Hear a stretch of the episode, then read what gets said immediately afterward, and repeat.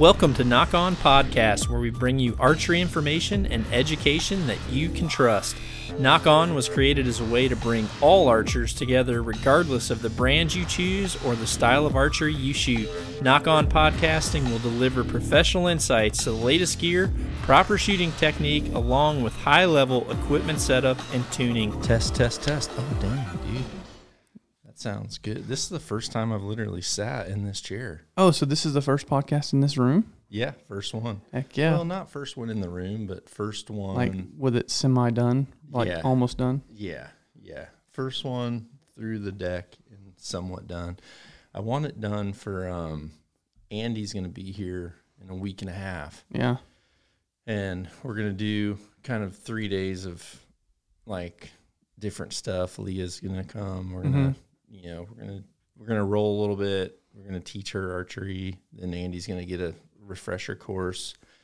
We'll probably do a cocktail Or Co- two. cocktail or two, and yeah, that's the plan. So I want it all done for then, but yeah, it's been like one thing at a time. It was uh, it was like lighting. We've worked on different lights. Yeah, this is.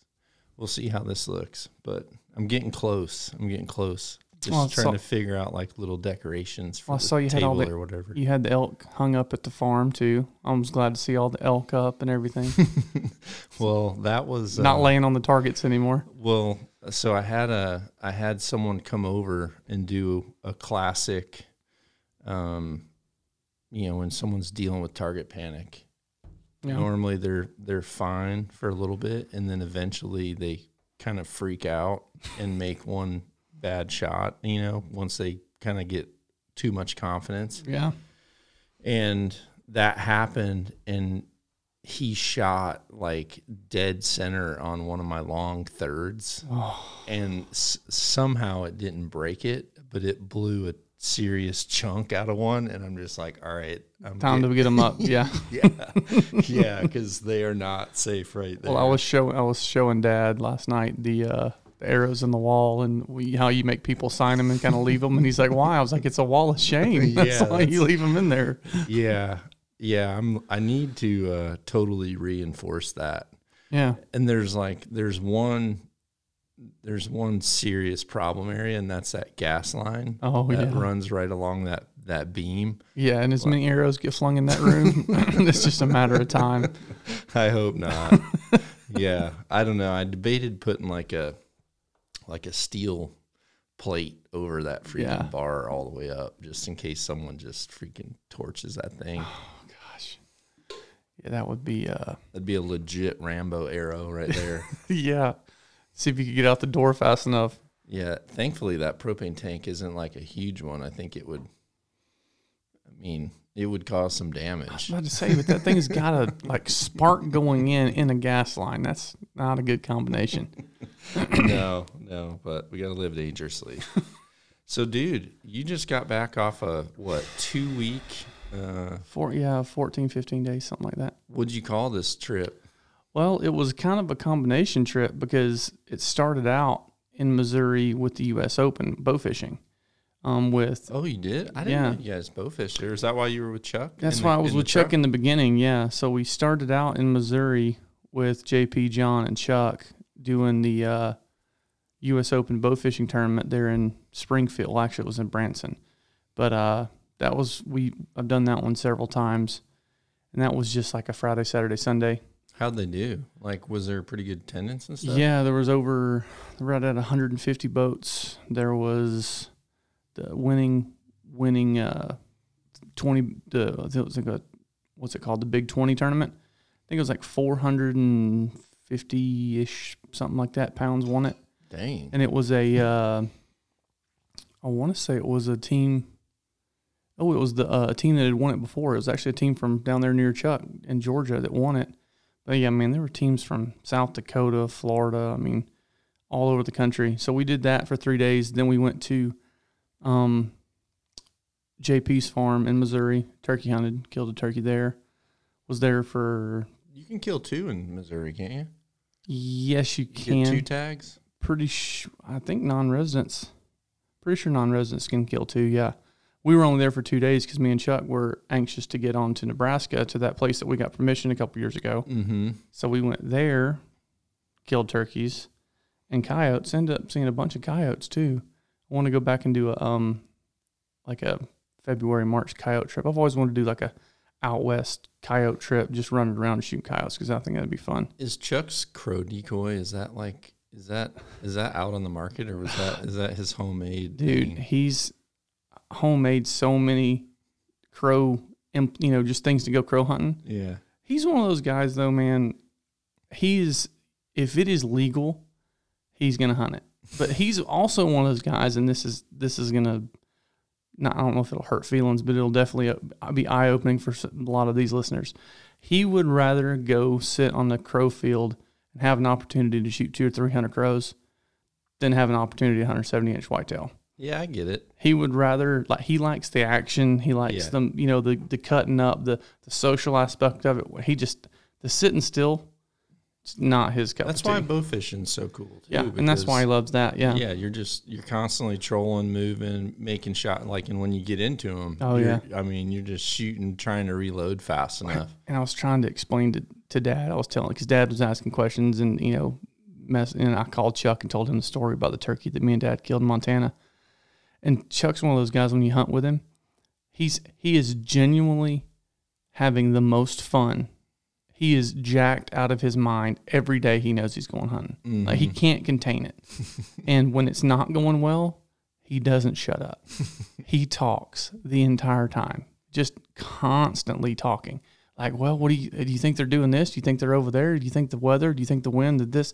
And he just blah blah blah blah blah blah. Just it's just until something happens he just doesn't shut up and he he can't sit still he has to be going but um What was his best day crow hunting? Was there a 380? I think it was a 380 day yeah I think that was in Alabama last year yeah I guess it'd be down there in like the pine groves and stuff. I don't know where it was, but he so now that he started doing it and he's kind of put it out there that he does that a lot. Dude, guys will hit him up like, dude, I've got a I've got a field that they're feeding in. He'd be like, where you at? I'm driving. He'll go. Dude, I've got a like here. Yeah, They they started roosting in the center of mine, and Yeah. it sounds like I mean all morning. Did you guys hear them? They're roosting. Like, no, I didn't right see it. in the middle. I- of the as soon as I walked out the door, like 20 pound coon running across that top field right Oh, there. I thought you were gonna say a big old gobbler. No, no, uh-uh, no. They, they have done that to us though all the whole way home. But uh, yeah, so we we went to Nebraska. We hunted for three or four days. Both killed turkeys, and then I went to Rapid with my wife. Kind of flew her in since it was such a long trip. Yep, Flew her in for a little mini vacay, and uh, smart move. yeah, so we did the we did like Mount Rushmore, which is way smaller than I thought it would be. Dude, It's that's so so, many attractions. It's like so right- small because like you see all the pictures and you think it's a whole mountainside, and then you get there and you're like, this is not near as big as I thought it was going to be. yeah. But anyway, it was cool. Then we went to Custer and saw all the the uh, buffalo and stuff. And she flew home, and then I drove on further north to uh, eastern Montana with me and Dad, and uh, we we both killed turkeys. Neither one in the conventional way, but uh, bushwhacking. bushwhack. Well, Dad's was hundred percent bushwhacking. Mine was a, a sneak and kind of murk more than anything.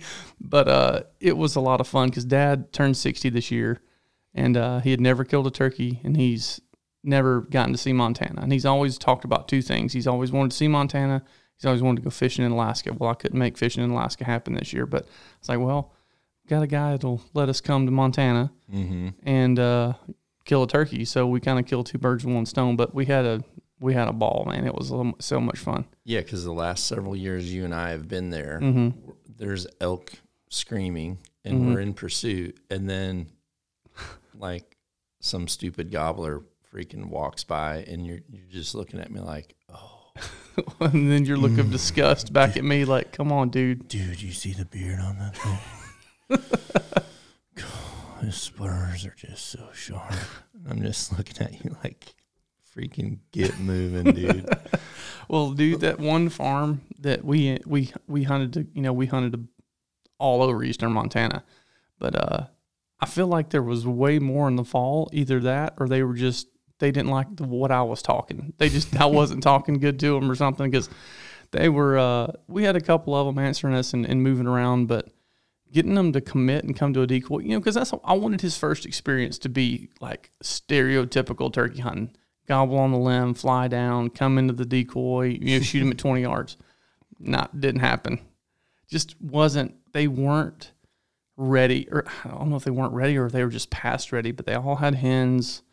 They were just being buttholes Yeah. and we we had a couple close calls and and then we had a couple come into like we had one at like 55 i arranged it after he walked by because i figured he was close enough and dad thought he was too far and didn't shoot that was like the What decoys just- were you using? i was just using a hen and i showed him a fan a couple times when they wouldn't commit and they didn't like that either they i mean i don't know i don't know what it was but i, I want to feel like because that one that he thought was a little too far came in he came from a long way i mean a long way Oh dang. and uh, I'm like, if he Were they gobbling and everything? this one was he gobbled the whole way in, Dang. and I kept telling Dad because Dad can't hear real well, and I'm like, he's coming, and uh, he came from he came from at least 400 yards away. I mean, you know where that pipeline is, right where we sat, where we parked the truck. Mm-hmm. He was over and over, I mean, at least. So he came a long way, and uh, came that far, saw the decoy, and it's like came out of strut, and then just kind of skirted around it. So he didn't like something. Yeah. But I'm like, shoot him, shoot him. And he couldn't hear me. So he's just sitting on the gun, you know, kind of rested. And I'm just waiting on him to just throw up and shoot. And he never does. And he walks off and he's like, I thought it was too far. I was like, no, that was 50, like 55 yards. He's like, oh, okay. And then the next morning, Dang man, you your dad talks obviously just like me, according to Sharon, because every time Sharon, you know, says John said, it pretty much comes out like how you just did your dad. well, then the next morning, we we weren't sure what to do, so we went back to the same farm because there was more turkeys there than we had seen anywhere else, and had one goblin on the limb good, parked in the same spot. We got all the way underneath them. You know that the big drainage where you said you saw the bull dragging the the barbed wire. Mm-hmm. Well, we walked along the edge of that, and we got within hundred yards of him on the limb.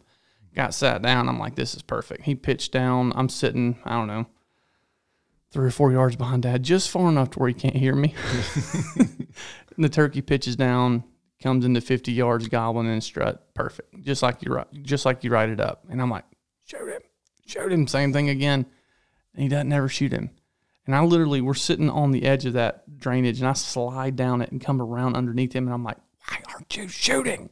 And he's like, I didn't never see him. And there's one little sapling in front of him, and dad never saw him. And I'm just like beating my head against the tree, like, oh my, like that's two opportunities. And I'm like, I drug dad all the way to Montana. We're Yeah. not going home without a turkey. Well, I, right in that same area is that time where we uh, we met that dude. I'm, I forget where he was from, but he had never killed an elk. Remember? And we, sp- I'm like, let's spend the day and call for this guy. Gosh, man. And that, That wa- was the monsoon day. I told dad that story. and that was the same thing. Like that bull would come, but he would freeze. So we kept telling him like, Yeah. go up, mm-hmm. you know, get up there, and I'm gonna keep like, you know, pretty much beating the hell out of this tree back here. and every time we wanted him to like reposition, he was just far enough away where we could he couldn't Yeah. tell what we were saying. So we'd have to like belly crawl up to him and then be like, get over there. then belly crawl all the way back and like start beating on a tree again. I pulled a John Dudley though with Dad because when that turkey got away from us yeah, that morning before we killed, he he kind of went over the hill, and I was gonna I was like, no, he's not doing that because we're just gonna sneak him and shoot him now. And we're walking, and I look behind him, and the first time I ever went with you, and I wasn't literally on your hip pocket, mm-hmm. you're like, stay behind me. and I literally just reached and grabbed Dad's shirt collar, and I just dragged him. I'm like, come with me. and we got up That's there, move. and he's like 75 yards. I was like, he's, I was like, he's too far to shoot at. And uh, he just eased off, but I was, I thought about you when I did. it. I'm like, I just reached and grabbed him. I'm like, stay right here, because I remember the first time I went with you, and I was like two steps behind, and you're like, you should be able to grab me at any time. Like, stay right here. And uh, So true. oh yeah, it was it was a learning curve for him, learning curve for me. Whatever 2018, whatever that was. But what's yeah, it what's was the fun. effective range for like a turkey shotgun now? You I mean, I probably used one he in probably could have done it 20 at years. 75, but what? yeah, dude, those TSS those those a 20 gauge TSS will stone dead them at 65. yeah. Damn. Yeah. So I, I don't have any. TSS for a 12 gauge, but I would say at least 75. Yeah. Dude. I shot mine at 55 and he didn't even flop. So, I mean, there's Chuck shot his in um, Nebraska at, I want to say it was right at 60 with that TSS with a 20 gauge, and it just stoned at him. I mean, it's it, it, it's crazy. But uh, Damn. it was. one- I'm glad we had them because I mean we couldn't get anything to come in What close. is TSS? Is that a choke? tungsten super shot. It's Oh, a okay. it's a it's a certain load. Who makes it? And then what? can't remember What kind of it. choke? Are you still using like a super full yeah, or like a yeah turkey choke. Yeah, whatever the super full is. Um, but yeah, they're they're crazy. The new ones, and it's which is so funny because you know doing video like I do, you know, you end up doing videos or some sort of turkey advertisement of some sort, and they advertise how far away you can kill a turkey, but for the video they want them to be 10 steps and the decoy so it's like well isn't that not counterintuitive like you want to show that this thing can kill one at 75 yards Mm-hmm. but the video shows him at 10 steps over the shoulder down the gun barrel i was like well that's i mean heck i could kill him with a bb gun right there If they put one tracer pellet in that thing where you can see one fireball going to that thing's Mm-hmm. Oh, head, yeah. then they'd want to show those Well, you shoot him, you shoot him at 240, 240 frames, and you can see the shot hitting them. Because I mean, it's not only for traveling like like a thousand, twelve hundred feet a second. It's not terribly fast, and at 240, you can literally see the shot hitting them. We shot. I'll never forget one that we did at Foxworthy's in Georgia. There were two turkeys, and they were they wouldn't commit, and they were like thirty something yards. I wasn't videoing this, but I was on the hunt, and uh, there was one, you know, kind of here, and one, you know, they were split apart by like two or three yards. Mm-hmm. And the guy went to shoot the one on the right and hit a branch, and you can literally see the shot split off the branch and killed both turkeys. Oh my goodness! And completely on accident because he was shooting at this one, it hit the thing, and enough shot broke off and killed both sweet. turkeys. you and I have a very different opinion on turkeys and how they. Yeah. Well, What's your philosophy? I, I mean, I enjoy hunting them with a bow. I think that's so anticlimactic and stupid. I think God put them on earth to be shot in the face with a shotgun. You know, and I used to, God and I used to be man. one of those guys in the early days. It's like, you know, killing one with a bow would be kind of, kind of cool. And then I filmed enough of them with the bow. I'm like, this is stupid. This is not, not near as much fun. It's just that getting them in there and just that bang of just melting their face. That's my favorite. God, Caleb somehow goes from like Mr. Nice Guy to just Dude, and that was ruthless. I was dude. telling Dad that on because when they treat you like that, you just and I text Chuck, and I was telling him because he wanted to know because he was he was he had like the FOMO fear of missing out because he was uh, back home working and we were out Yeah. still running around turkey hunting. What does Chuck actually do for a job? Dude, Like what? that's a it? whole nother podcast. I don't really know.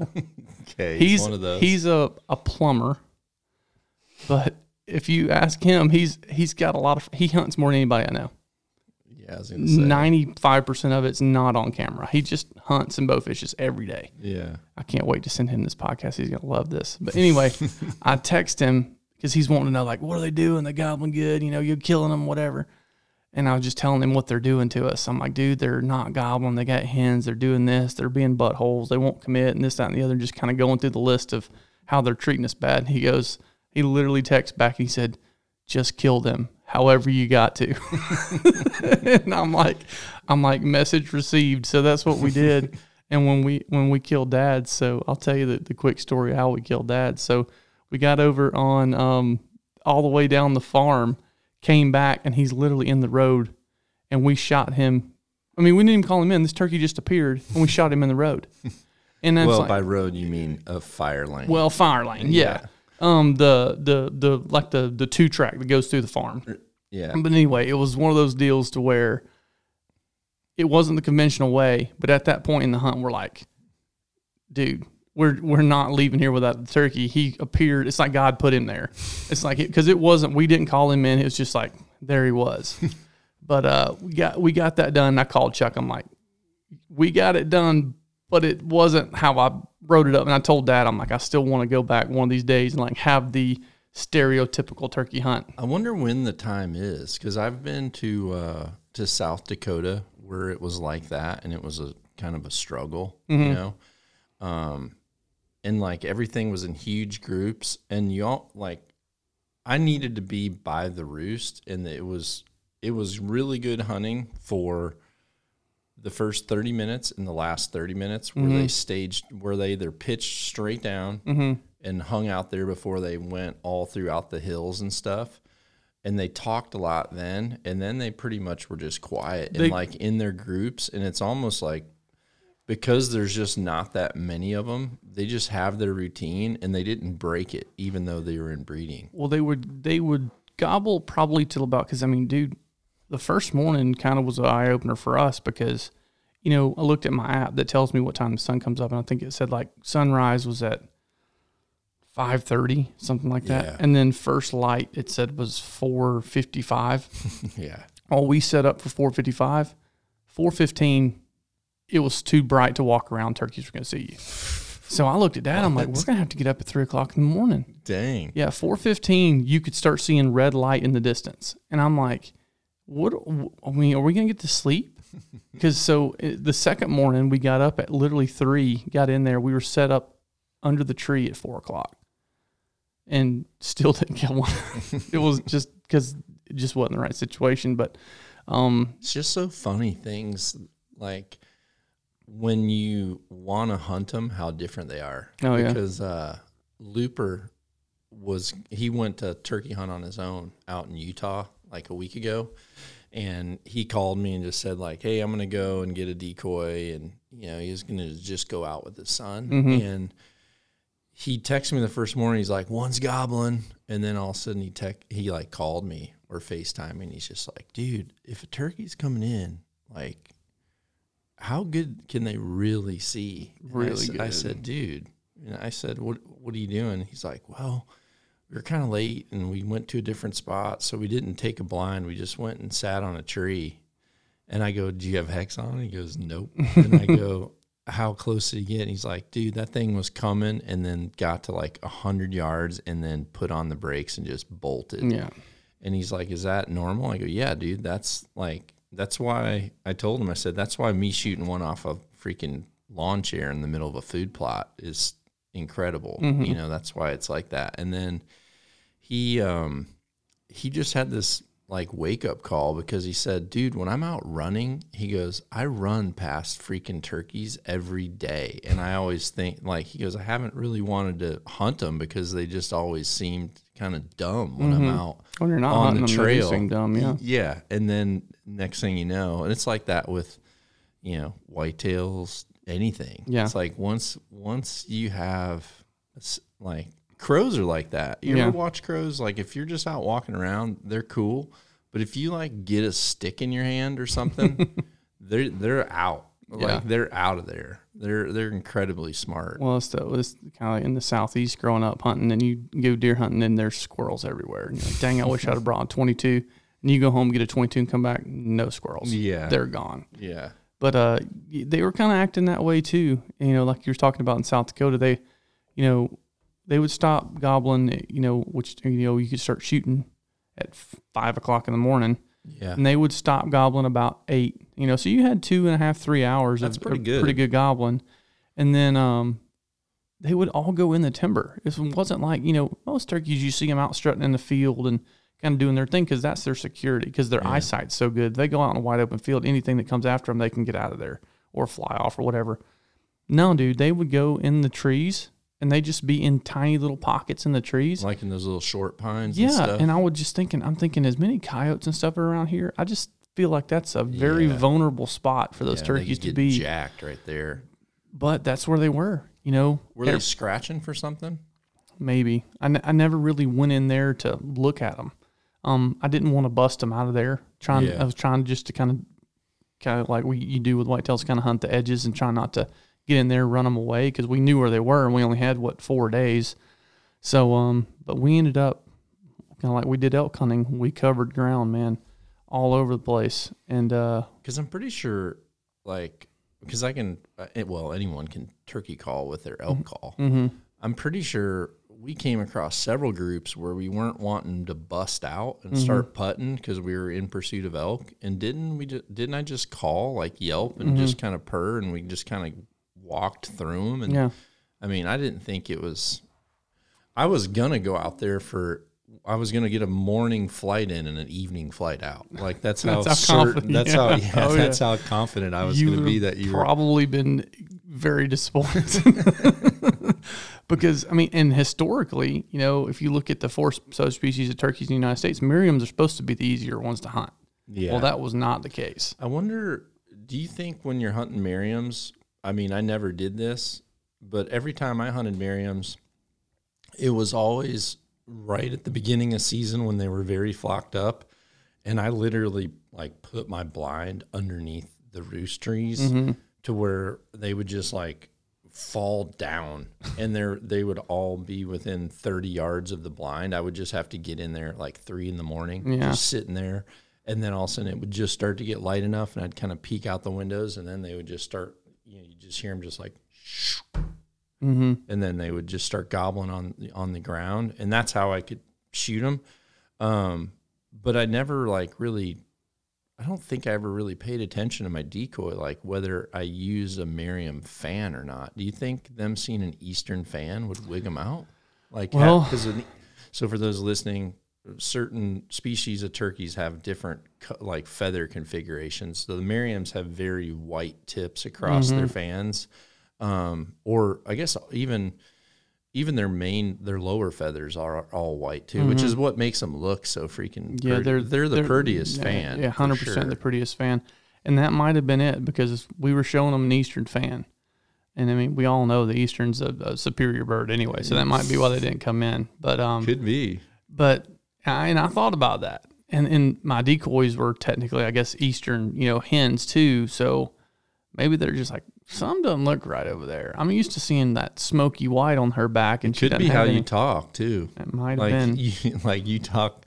If you talk turkey like you talk normal, you're kind of talking slow. And out there, they might like have a different way. Instead of saying like yelp yelp yelp, they might be like well yelp well, yelp. Yeah, was- draw everything out. I was trying to get, and I mean, we were trying to be aggressive because you know you only had four days, and I was, I mean, I was trying to make things happen, and the stupid things, the one that we ended up spooking, um, because we heard him gobbling, he sounded like he was a long way off, so we was trying to, you know, we were trying to cut the distance, mm-hmm. and we literally topped one of those little hills, and there he's he's standing right there in the freaking middle of the little short pines, and I'm like, dude, you sounded way further than that. And I'm like, I stood there and I looked at dad and I'm like, Dad, gummit, we got caught with our pants down. And he's standing there and I just owl hoot at him and he got shot gobbles right in front of us. I was like, he would not gobble for the last 20 minutes when we're trying to cut the distance. But now that I'm standing looking there at him, he'll gobble at me. Yeah, Just freaking turkeys, man. yeah, yeah. They they are frustrating.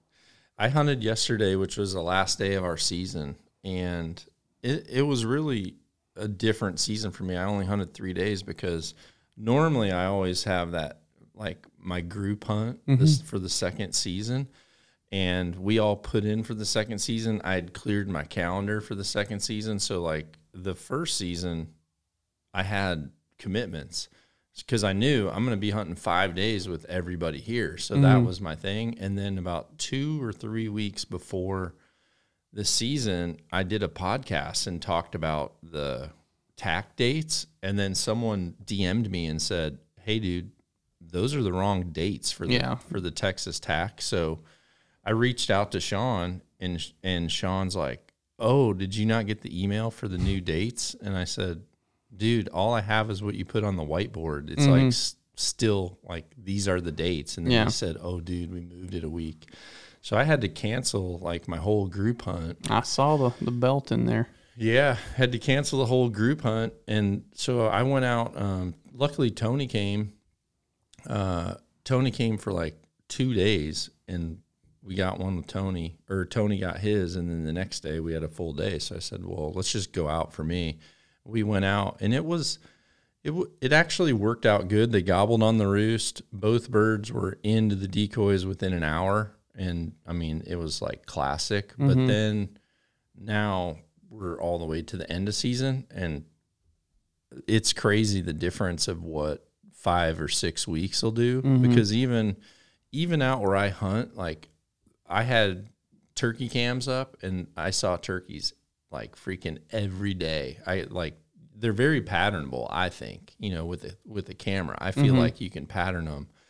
And it was like, you know, the first 3 hours there would be some cruisers anywhere from like 11:30 to 1 and then you had to be down by this one blind where they were staging up before roost. By 4:30 from like 4:30 to 6:30 they would be there. But I just kept like putting it off. There's just so much going on. And then yesterday I went out and I mean I might as well have just been sitting out in an open field in a park and just like trying to look and call for a turkey there was Yeah. nothing I mean didn't hear anything on the roost when I was done, drove all around and never freaking saw. The only place I saw a turkey yesterday was when I was I went to Costco in the middle of the day, and literally, you know, there was a turkey strutting like right outside of someone's fence. Well, that you know, I think you know Montana ended yesterday too. Oh, it did. Yeah, Okay. it's, it's over there, and I think it's got two or three more weeks before it's like really on fire. unless it's already happened. Well, dude, they're still courting the hens. The hens aren't laying yet. We saw tons of hens that aren't laying. That aren't on nest yet. No, Hmm. I think it's just How about. How cool was it? Uh, it'd be like thirty-four to thirty-eight in the mornings, and then like the last morning, I think it was forty, and it would get like high. I think the highs were like 65, 70. It was per- the weather was you couldn't have asked for better weather. Dang. Beautiful. Yeah, that sounds awesome. and they were all i mean every every time we saw had multiple hens and they were all in still in pretty big groups yeah i think it was still two or three weeks from being like ready to break you know to How Get going. um, one of the questions I wanted to ask you because I don't know if we did we podcast after your elk hunt last year. no So this year you got your first elk. no second elk Oh, sorry. Whatever. um, but the for the years prior, you had always gone. You kind of had your public your public land hunt that Yeah. you like to do, mm-hmm. and then two years ago, you I remember you saying, "Dude, I cannot even find a freaking parking spot." oh yeah So how much has that changed? Like, has and because I know you liked going and hunting on your own, yeah but like this year, first year ever that I did not even draw a general deer or elk tag in Montana. And I heard that from a lot of people. And in a lot of states, like um, another one of my buddies had an incredible amount of points in Utah and didn't draw. And then I know some people that didn't draw some, like, I mean, virtually guaranteed stuff. And just the number of applicants is so freaking high because Yeah. obviously there's more people getting into bow hunting, which is good. And a Yeah. big thing of like, you know, obviously we try to educate. So Yeah. we're we're trying to educate people.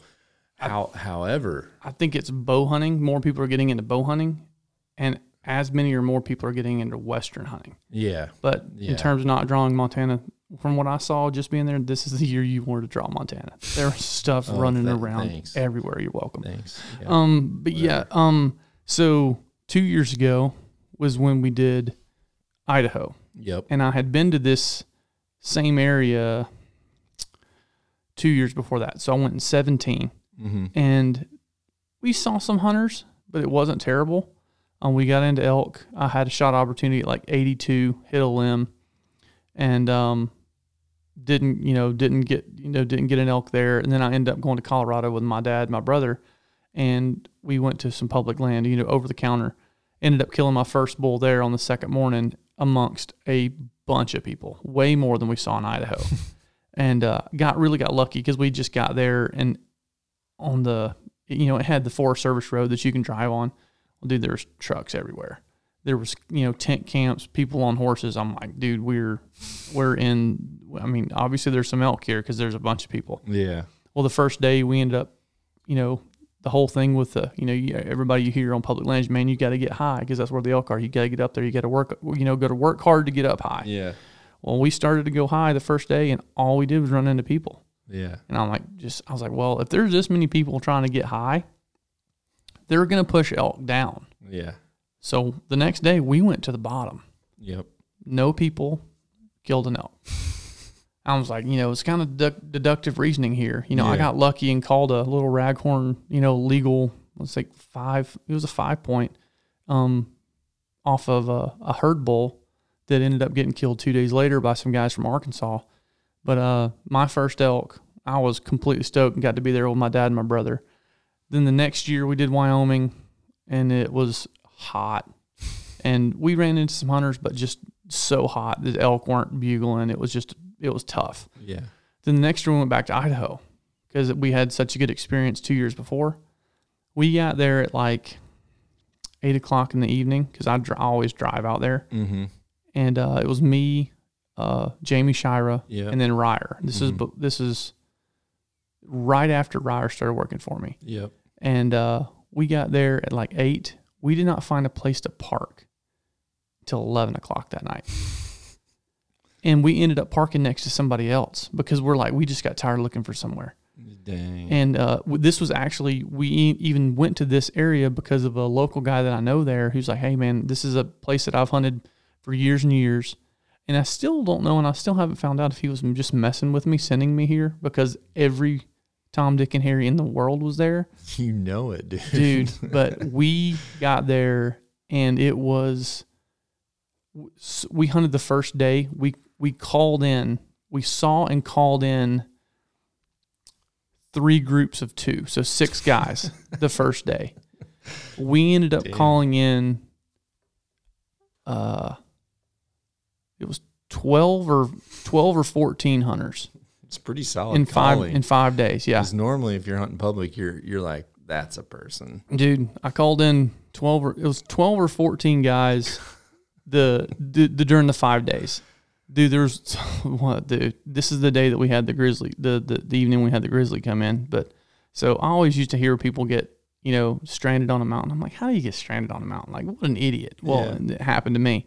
So we go we go into this area, we're looking on the maps, and it's just the gnarliest, nastiest looking spot. And it's the only place we haven't seen people. So we're like, well, we'll just figure it out. We'll get in there. We get start hiking in, hiking up just deadfall and just nasty stuff. It takes us all day. And we're in elk the whole time. We see beds, we see rubs. We're like, okay, we finally found the elk. And there's no people because this place is so nasty.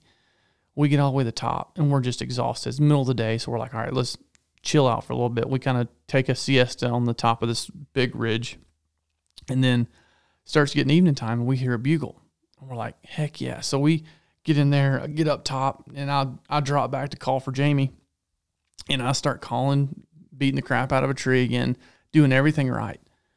And then it just gets really quiet. And I'm just waiting to hear a shot because, like, this sucker's coming. And then it was one of those things I hear somebody whistle. And I'm like, yes, they got one. I get up the top and there's three dudes standing there in front of them. And I'm like, what the heck? And they're like, they're like, was that you calling? I was like, yeah, was that you calling? They're like, yeah. I was like, that sounded good. He's like, dude, you sounded good. I'm like, dad gummit. Well, these guys are from Washington State. And uh they they're you know, we got to talking and hanging out in this public land. Everybody's being really nice and cordial. And they're so they're frustrated because they thought they were on a bull. We're frustrated because we thought we were on a bull. Well, it's like prime time, 45 minutes before dark. And these guys like, well, I guess we're gonna start heading back to camp. I'm like, heading back to camp. I guess prime time, dude. Why are y'all leaving now?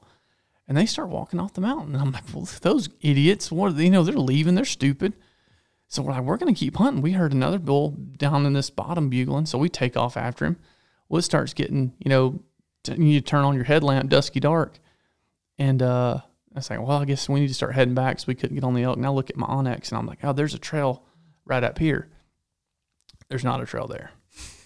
We start trying to get off this mountain in the dark and we get cliffed out. We get like 15 foot tall deadfall that we can't get through. We try and get off this mountain for until almost midnight to the point to where we cannot find our way off this mountain. And I'm like, dude, and we're exhausted. We are out of food, we're out of water.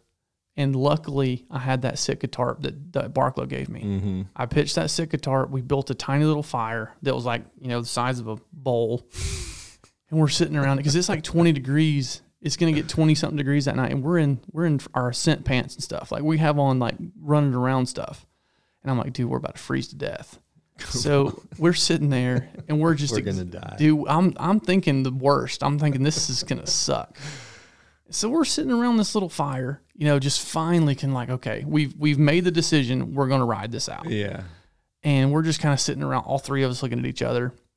And Ryer, God bless him, pulls out a thing of tuna. And we're like, God, it- you know how terrible tuna smells. Yeah. And he just starts chowing. It's the, one of the little, the little bit of food we have left. And I don't like tuna even when I'm not hungry. You're making a face Oh, right now, just dude, thinking how that tuna not a not a fan. and so we don't have anything else to drink. He's got a pack of tuna, and uh, it's you know one o'clock in the morning, and I hear like a like a huff, and I'm like, what was that? And I just kind of look over his shoulder past the tree, and I see two of the biggest eyes and this giant big old head coming straight downwind. The wind's blowing right over his shoulder past that tuna. And I'm like, bear, bear, big bear. And I just stand up, start screaming bear. And they stand up, start screaming bear. And, you know, we're right there at the edge of like falling asleep because we're so tired. And now our adrenaline is like, You can walk roof. back to Georgia. Yes. and now we're sitting there, Jamie, because we don't have a pistol. We Yeah. had another of our bows. Jamie's sitting there with an arrow with a broadhead on it, like he's going to do something if this bear comes Good in luck with that. and we we blast until about oh, turns out our fire went from bowl size to much larger after that and uh, we tried to stay awake we're like now we just got to stay awake well, we lasted till about three until the adrenaline wore off and then we were just everybody's out and uh, luckily that sitka tarp we kind of set the fire right on the edge of it and it would hold a lot of the heat in and luckily we didn't get too terribly cold well, as soon as the sun came up, dude, thank God. I, we don't know if the bear came back or not. We were asleep. Hopefully he didn't. I don't think he did. But we uh we got all our stuff and we were probably a mile, mile and a half as a crow flies from the truck. It took us like four and a half hours down the mountain to get there. It was some of the nastiest stuff, but that's where the elk were. The next day we were so burnt we didn't even get to go hunting the next morning. We were just toast. But ended up calling in, like I said, fourteen something hunters. Obviously didn't kill an elk. Yeah. And then last year did New Mexico and it was awesome. Killed a good bull on the fourth fourth or fifth day. I just think, you know, for as big of a, I know there's such a push for like public land, but there's also a lot of people that don't have, like, I, I think back to when, when I worked at Mathews or, you know, yeah, I mean, I guess it was the last time I worked for someone had like vacation time that you mm-hmm. had to put in for and Yeah. get approved and all that. You know, you just, I had like five days. So if I used it from a Monday to a Friday, that means like I would need Saturday and Sunday to drive somewhere. I would have it. And then I would at least need Sunday to drive back. Yeah. So, I mean, when you have six days for your whole fall calendar to go out west, there's a very good argument about paying money and getting a landowner tag. Yeah. Like, there's just, you know, I don't, there's nothing negative about it to me because there's so many people that I know.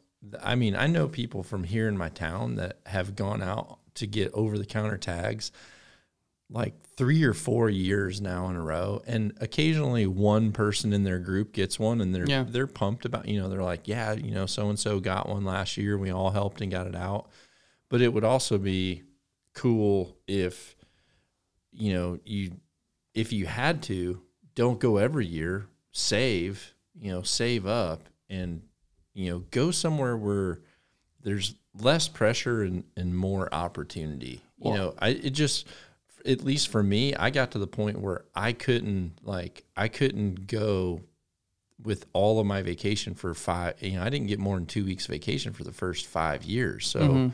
you know it's just i remember going out um, i drew a montana tag and i went out and just roamed around had no idea what i was doing ran into a ton of people Mm-hmm. That's and- half the fun though, you know, when you're first getting started. Yeah. And, I, and I've told guys that. I'm like, because they ask me, like, man, I really want to do an elk hunt. I'm like, look, dude, if you don't have the the money to spend on landowner tag, Yeah. I was like, I was like, just for the experience, yeah for sure go out to Colorado, spend whatever nine hundred dollars, whatever it is, get get another one of your buddies, get in the truck, and drive out there. I was like, you you'll probably hear an elk bugle in the distance. You'll probably won't kill him, yep but just to be out west. Yeah, I, was I like, agree with that. yeah, you, you hunt. I was like, in the first time, you need to do that. You need to experience it. yeah, If you kill one, you got really lucky. yeah, Um, but it's it's it's worth doing, and, kind of like what you're saying. When I started filming, I'd never done an elk hunt until I think my first one was 2014. I did between filming and hunting myself. I did 11 different trips before I ever laid hands on an elk. yeah.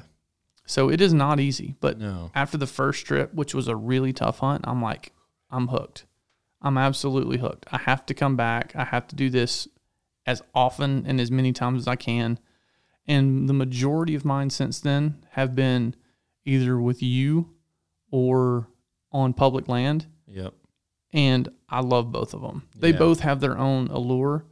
But um but, but like you were saying, you know, I think that worth spending the money on the landowner tag. Absolutely, because the alternate is if you only have two weeks vacation, you can you get it done on public land? Absolutely, Yeah. but you better have three or four weeks in the summer to be out there and scout and do all the work, just like whitetails. Can you find them and get on them? Yeah, but you've got to put boots on the ground and spend so much time doing it. I think that time is valuable for opening day strike, Mm-hmm. but you know things get moved around so Yeah, oh, much. yeah. I think there's people. I well, I know people that are very good elk hunters, but they also they don't fight those crowds Mm-hmm. like locals. Know, you know, they'll be there when less non-local people are there, Oh, yeah. and they learn how to kill them late, and they learn how to kill them early, or they put in the homework to kill them early.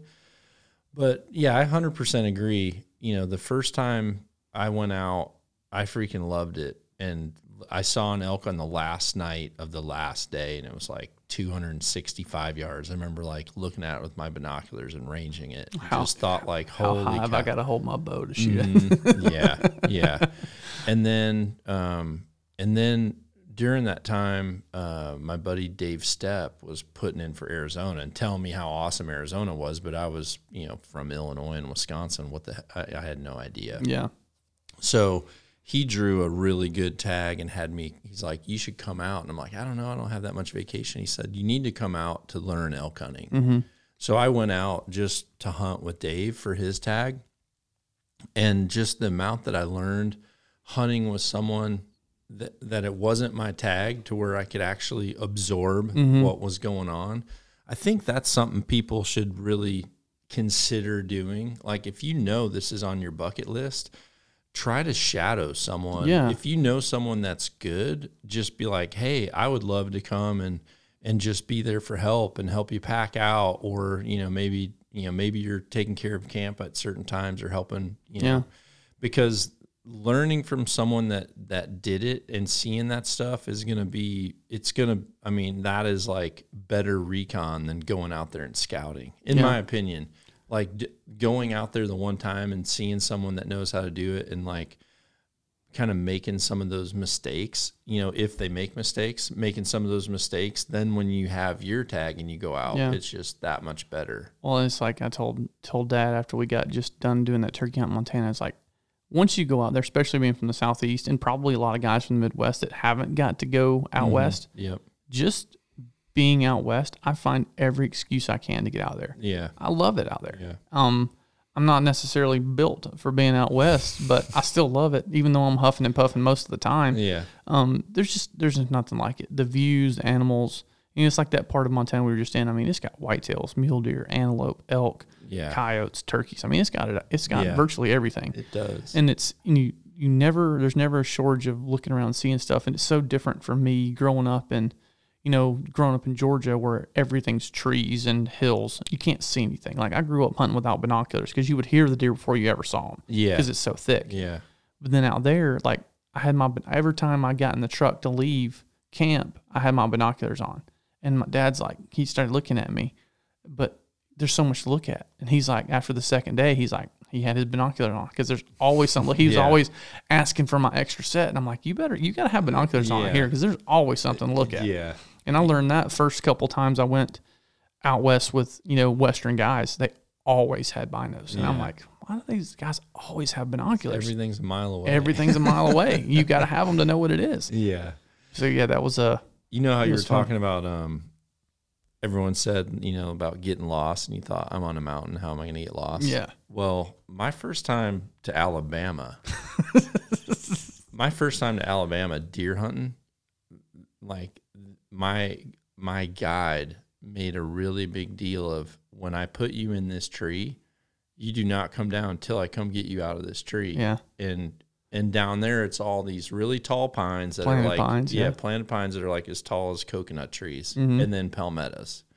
And so here I am like, you know, well into my hunting, you know, life Yeah. and been out west on my own multiple times and you know Yeah. I, I did not fear land navigation by any means but i remember shooting a deer and i thought i'm just going to go get that deer and pull it to my tree and then like four hours later i remember just how freaking pissed and embarrassed i was of where the hell am I right now? Because like Yeah. once you get down there and those palmettos are they're Yeah. about seven feet tall. They're just higher than what I can look at. And then as much as you look back at your tree and be like, okay, well, that's my tree. It's got this little knot on it. Mm-hmm. Like as soon as you turn around, like get under that canopy and like do a 360 or two and start like dragging a deer and then look back up, you just realize like where'd that freaking knot go? Yeah. And then it just got to the point where I'm just like, all right, well, just freaking walk, just walk in like a line, and eventually you're, you're because this is like 500 acres. Yeah. I mean, you know, I can walk 500 acres. yeah, a 500 acre farm, give me 15 minutes, and I'll like be on the other end of it. Yeah. I just remember walking around and walking around and walk and realizing like, you know, and then eventually I get like, I think eventually I came to my tree because my freaking climber was on it. Yeah. But I was convinced that I had walked 10 miles away from my tree And and, then found it finally got it. And then I just kind of like got in my thing and just like shuffled back up, just waited for the dude to come. And he's like, How'd it go? And I'm like, Yeah, all good. You know? and I'm like, I shot a doe. I think it's over there. He's like, All right, we'll stay in the tree. And then he I think he put the four wheeler like at the tree and kept it running. Yeah. And then he said, Okay, let's you know, go try to find this Sound doe like he was afraid of getting lost too. dude yeah i remember him saying like I remember him saying something like if you get down you ain't getting out of them woods i think that's ex- like what he told me just Well, like that See, we were in, you know, we we're in Nebraska. You know how Nebraska is. There's very few trees. It's Mm-hmm. just kind of got slow rolling hills and everything's laid out in a grid. Mm-hmm. Well, that farmer, every time he would tell us something, he's like, well, you go on the north side of that field and you go on the east side of this and you go on the west side of that. And I'm like, you're to have to tell me left or right, player. I was like, because I don't know. I was like, unless the sun is rising or setting, I have no idea which cardinal direction you're it- talking about. there better not be a cloud in the sky no, exactly right. Yeah, we we t- we we laugh about that all the time because uh, freaking Harry's uh, soccer coach for like his first five years would give us directions, and we just moved to Iowa, so we would get directions to like you know whatever Urbandale, and then it would be like um, head north on sixty five. Get off on you know Eighth Street, head west, and so like I was totally cool with that. Yeah. You know, I I kind of knew what was going on, but there was multiple times where Sharon would just say, I have no freaking idea. Like, why doesn't this guy just say right or left? Yeah. You know? Well, I asked the farmer because he told me this other farm he wanted us to hunt. And he's like, go. He's like, go to that intersection, go north, go here, and go east. And I said, you're gonna have to tell me left or right. I was like, is that left or right? And he had to really think about it. And he's like, um, I guess that would be left.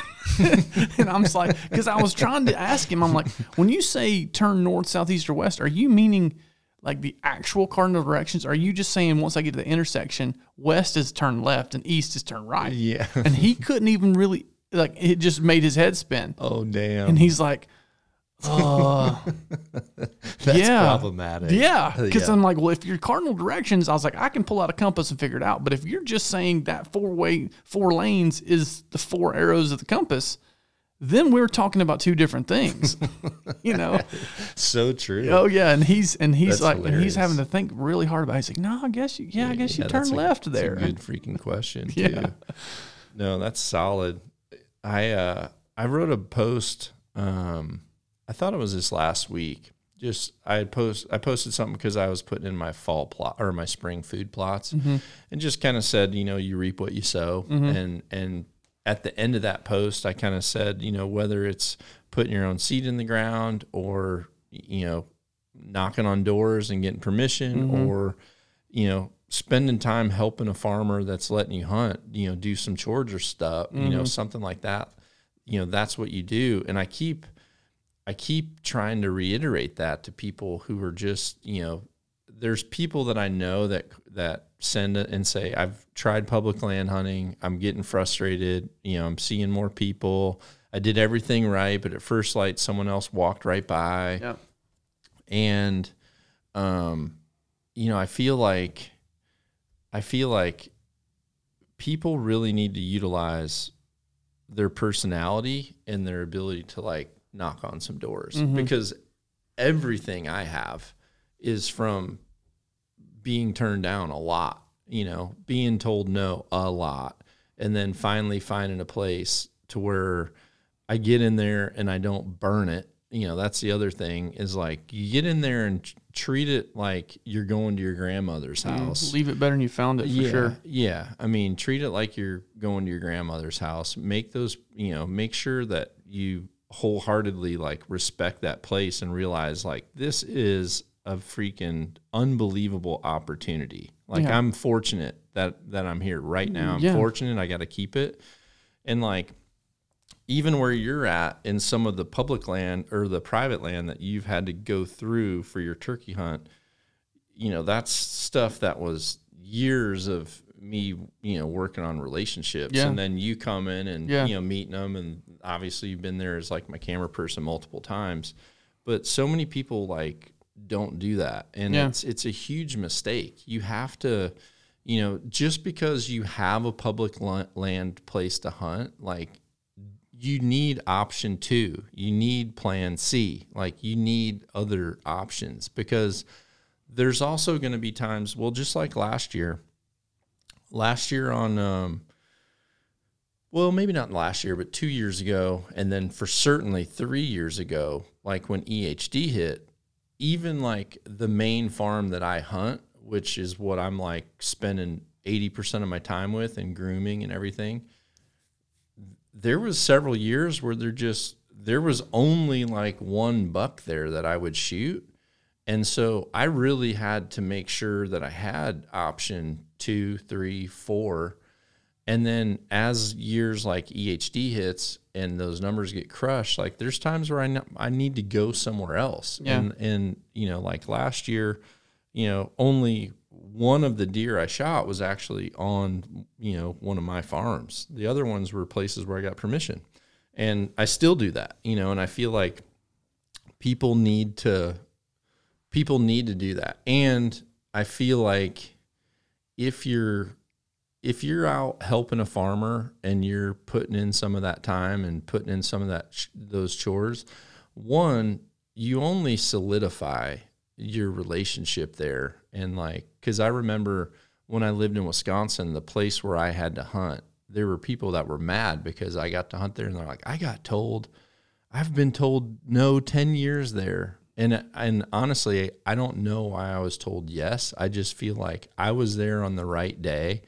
And the guy's just like, "Yeah, people are always asking to hunt." And he just said, he's like, "You know, what is it just you?" And I said, "Yeah, it's just me and I'm I'm just a bow hunter." I said, "But I'm also not afraid to to help you with chores or, you know, if there's times where you know, if you need someone to be on a tractor and mow some clover, you know, mow some alfalfa or something, like, you know, I'm from a farm, so I can mm-hmm. do that stuff. And he's just like, all right, well, let's try it. And then, you know, from there, it was just offer to do some chores or say, hey, Yeah. is there a time this year you're going on vacation where you need someone to to do the dailies? Mm-hmm. And they're like, oh man. And then for five days, you know, be there at this time, let the horses out, put out a couple bales of hay, and then next thing you know, you've like got a place to, to Yeah. hunt. Yeah. You know? The guy in Nebraska, same thing. We yeah, you he- scored big there, yeah, dude. he- we we met this guy at a gas station, and he's first of all he couldn't believe we drove all the way from Georgia to kill a turkey in Nebraska. so he's like, "Well, if you want to kill a turkey, I got a place." But he's one of those guys. I think he would probably give permission to about anybody who asks because he's such a nice guy. Mm-hmm. But he told us about some guys that were from Virginia that came earlier this season that it rained and they drove in his field. He went and got him and said, "Don't ever come back." Yep. Yeah. And that's all it like took. that, Yeah. Is literally he's like, dude, don't be an idiot. If it rains, you got to walk. You can't drive your truck. You know, simple things like that. But also in Yeah. like finding permission, you've got to be a little more creative. You know how all those little small towns are in like Nebraska and Montana. Well, like you know, some of the towns that we're at, there's one little local bar. Go have dinner there. Mm-hmm. Strike up a conversation.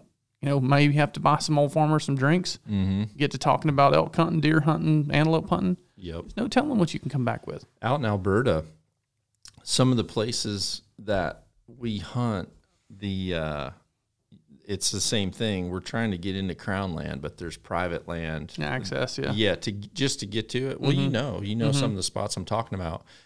And if it rains, some of those roads, like you know, if you want to try to go to hear an elk call, as nice as it looks to be able to just drive down that road mm-hmm. a mile and a half from that gravel to just go down that thing a mile and a half and be able to call a little bit, you're going to be walking with mud sticking to your feet for a mile and a half down and a mile and a half back to just see if you can locate something. And if you dare turn and drive down that, like you're done. Yeah. You're not, you know, you're not ever coming back because yeah, you start to wreck those roads and they have to mm-hmm. wait for them to dry out and then they got to reshape them. And I remember being back there by that pump pump jack that one time. Maybe you were there that year. Do you remember that year some guys killed um, an elk back in the crown land way back there, and then they took they instead of packing it out, they went and got their four wheeler and drove their four wheeler around the edge of all that canola. I don't remember that. There was just like four wheeler tracks just smashing down the, the canola. And I'm talking for like, they knew they couldn't go past the farmer's house. So they pretty much took the long way and kind of parked several sections down and just- drove the back edge of that. made even more of a mess than they could have by going by the farmer's house. Yeah. And it would have been one of those things where it's like they could have, you know, they could have probably asked the farmer, can I park at the house and packed a mile and a half out, Mm-hmm. you know. But instead, what they did was freaking not do it and went all the way around. And by the time the farmer, you know, one, he saw it. And then two, by the time he sees them, now it's not just that farmer that's never going to let that That's every farmer he knows. yeah, because he's like, hey, that tr- that red truck from you know Calgary, Mm-hmm. you know that that red Dodge, like those guys freaking trash my canola, and then it's over with. Yeah. And and like and the locals talk, you know, they know. So you have to be respectful of that. And Well, it's just simple stuff. It's you open a gate, you close the gate. yeah, that's a Bef- big bef- one. Before you go, you know, before you go through, you know, like when we would go out in the mornings or the evenings, we'd ask him like, "Hey, we're going to this farm. Is there anything we need to do while we're over there?" And this one farm we went to, he's like, "Hey, I haven't been over there in two weeks. If you go by a water tank, make sure there's water in it. If there's not, make sure the float's not stuck." Yeah. And every, every water tank we went by, we would go out of our way to make sure there was water in it. Yep. It is, and it's not rocket science. It's not hard. It's just being considerate and treating something like it's yours, you know. And that's the like gates and driving on back, uh, driving when it's wet. Those are the two biggest things I've always heard that people get people thrown off, is leaving gates open and letting cows or horses or whatever out, Yeah. and then driving in wet fields. It's like don't be an idiot. All right, before we wrap this up, you got a long drive back to Georgia. Mm-hmm. So we talked a little bit about um, like elk hunting out west. You've been with me a lot, um, and you kind of talked about that one thing you told your dad. You put him in check about keeping up with you. But is there one thing that you can think of that you've seen me do elk hunting that you feel like either helped you or could help other people? Like, is there anything that stands out to things that I've done hunting naturally that would I think it's just or something that you like did once you went to like you know once we hunted together was there something that you that you that I did that you did once you went to New Mexico or whatever that you feel like you know don't just don't don't just take the easy route to get there. Like if you've got to if if you've got to go all the way over that butte and around the world to get there, if that's what the the best thing is to kill the elk, is it going to suck? Yeah, it's probably going to suck. But you've got to go. yeah And uh and elk are I'm big on flanking. Yeah. for sure. Especially well, you just got to cover ground. yeah, you just have to cover something's ground. talking. Yeah. then you know I don't talk to something if it's talking. If something's talking, I'm, But you don't you don't wait on nobody either. if you hear one, because I the one of the first hunts I ever did with you was in Montana. It was with Barklow and, and Andy, and we were sitting there the first day, and you you cow called or bugled or something, and one bugled back. You kind of had that look like, hmm, and you called one more time, and then uh he bugled back again. You're like. All right, dudes. See you later. and then you were just like, it was a single mission. There's not like, let's talk about this. This plan is like, nope, I'm going there. Come with me or stay here, one or the other. Yep. And it was, uh, it was one of those deals to where, and I just remember a couple different times we get to a spot and you look around and you just kind of look back at me like it's about to suck. Let's go, and uh, we just go, and it always and it al- and sometimes it really sucks, and other times you know we've we've gotten to some places that you get elk to come in and they they do it right. The, the, the hardest thing for me though is calling in elk. I want to shoot all of them, and you can't shoot all of them. Yeah. It's just like turkeys; you can't shoot all of them. You know, Yeah. you have to be just like whitetails. You have to, you know, we want to shoot mature bulls. We want to do things right. We want to make sure when we're hunting people's property that we're taking the right animals out, and Yeah. and that's uh, it just I don't know. I just love elk. I just love elk hunting, and I love turkey hunting. I just love hunting in general. I guess that's what you know. It's uh There was one day last year because I was I I have just spent like two weeks of my life just consolidating footage and stuff from years and years and and uh, there was one day last year where you were filming me. You like had me do like a close to the day, and then I just like walked away, and like when I looked at myself walking away, I'm like, you were totally blown out right there, like that. I, and do you remember that day? I don't know. I think it was. I've that, felt that way a couple of times, so was- I don't know. Yeah, it was that day where, um, I mean, we just got after it that whole day. Well, one, that one day we did twenty. Was it twenty four thousand steps or something? I think that was the day.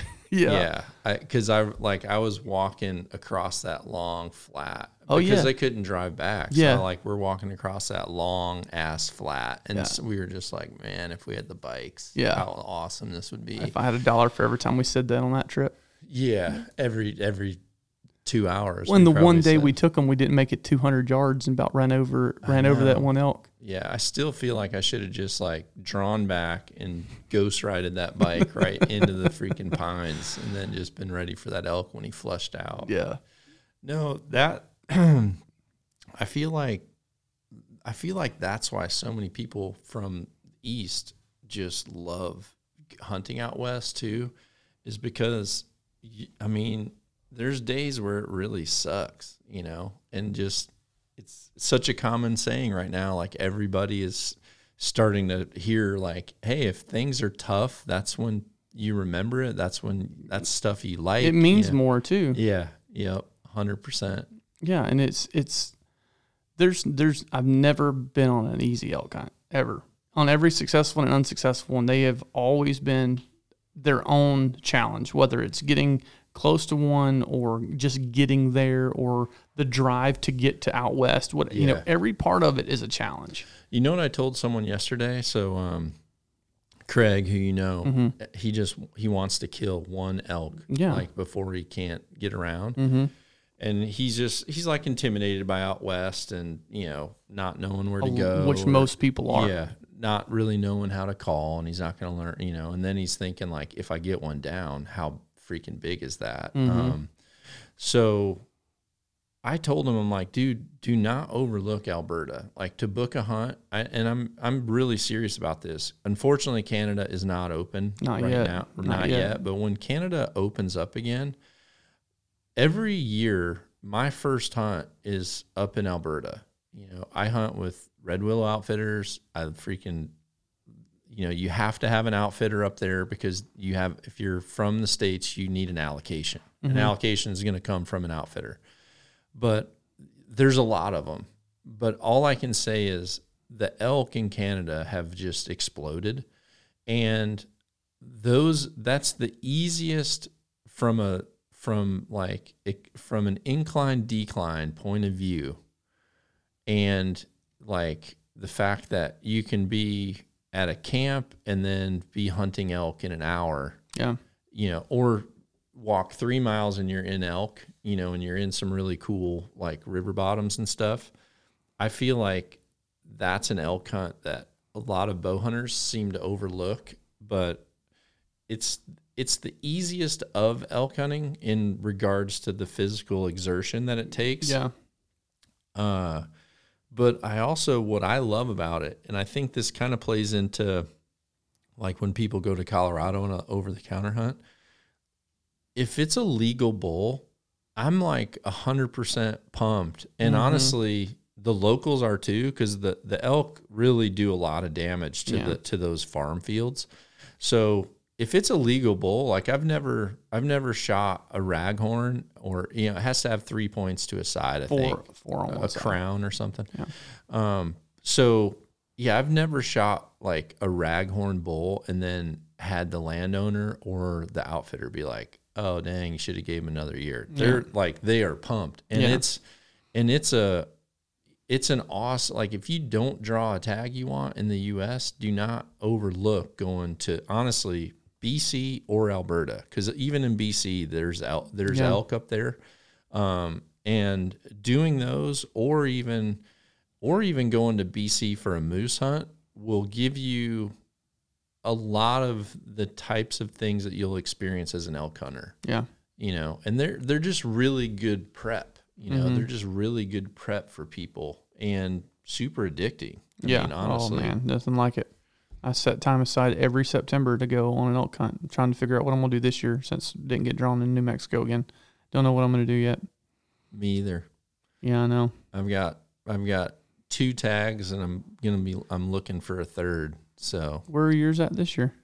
um i've got a utah tag and Mhm. i've got a colorado tag Okay. So, but yeah, I, I really, I, I actually wanted to do um, a BC elk specific hunt, like Mhm. it- which I'd never done. There's one up there on horseback that I really want to do. Well, I've heard that they're they're talking about opening it up for the fall, but the problem is you need to be planning all that stuff right now Yeah, well, yeah, there's a ton of stuff you have to because we've got a because we've got a client that's doing a, a Yukon moose and he's very confident they're going to open it up for September. Yeah, I've heard that. Yeah. But I mean, what day is that going to be? September 1? Yeah, At that point, it's too late for Yeah, me. Yeah, I I, need to know now for the calendar. Yeah. Well, cool, dude. Thank you so much for coming by. Heck yeah. Make sure you check out Caleb Copeland Creative. Cope Creative on Instagram. Oh, Cope Creative. he Cope dropped the Creative. Cope, land. Cope, Congr- Copeland Creative was already taken. Some creative like graphic designer in Canada took that one. I know, man. Yep. Well, someone took Nock On. Yeah. Some someone who eats sushi, sushi in Japan. yeah, best I can figure out. Uh, so yeah, that's why we're Nock On TV. So, um, all right, everybody. Well, thanks, Caleb, and Nock On everybody. Be sure to visit nockonarchery.com to see our entire line of trendy Nock On lifestyle clothing. nockonarchery.com.